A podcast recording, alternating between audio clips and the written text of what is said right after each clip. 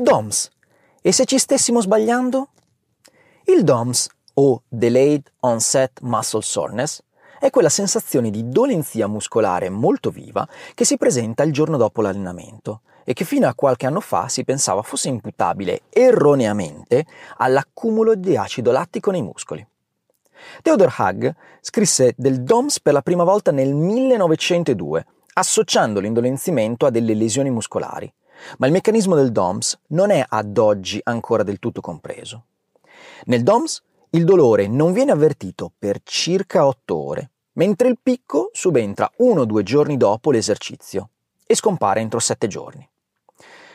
Attualmente si pensa che il dolore sia il risultato di microtraumi ai muscoli e da infiammazione secondaria.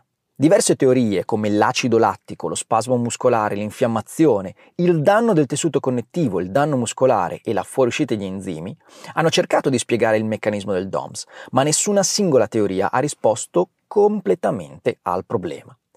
Come detto, sicuramente sappiamo che non sono causati dall'acido lattico, visto che questo ha un'emivita di pochi minuti.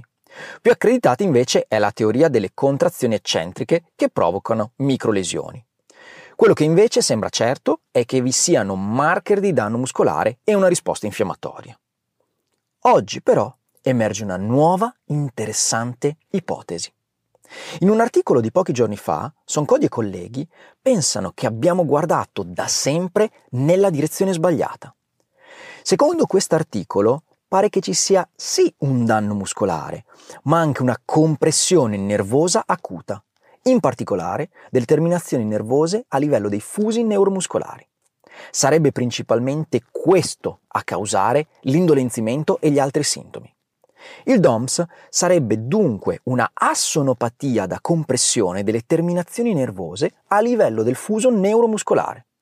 L'assonopatia verrebbe causata dalla compressione quando sono svolte ripetute contrazioni eccentriche. Questo coincide con microlesioni dei tessuti circostanti e un'infiammazione secondaria. Cosa accade nello specifico? Vediamo l'immagine. Si possono notare 3 posizioni del fuso neuromuscolare. Nella prima è rilassato e la cavità contenente i fluidi è rilassata. Nella seconda foto il fuso è allungato e la cavità si schiaccia, portando i fluidi contenuti all'interno a comprimere e attivare le terminazioni nervose.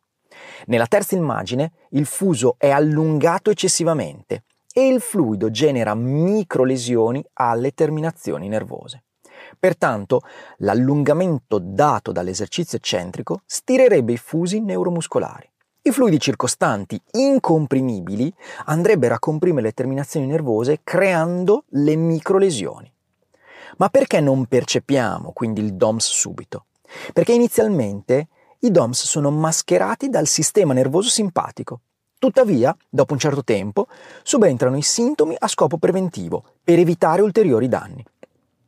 I DOMS, dunque, si manifesterebbero quando le fibre sensitive non nocicettive e microlesionate dei fusi muscolari smettono di avere un effetto inibitorio su quelle nocicettive, aprendo il cancello del dolore del corno dorsale e generando così l'iperalgesia tipica.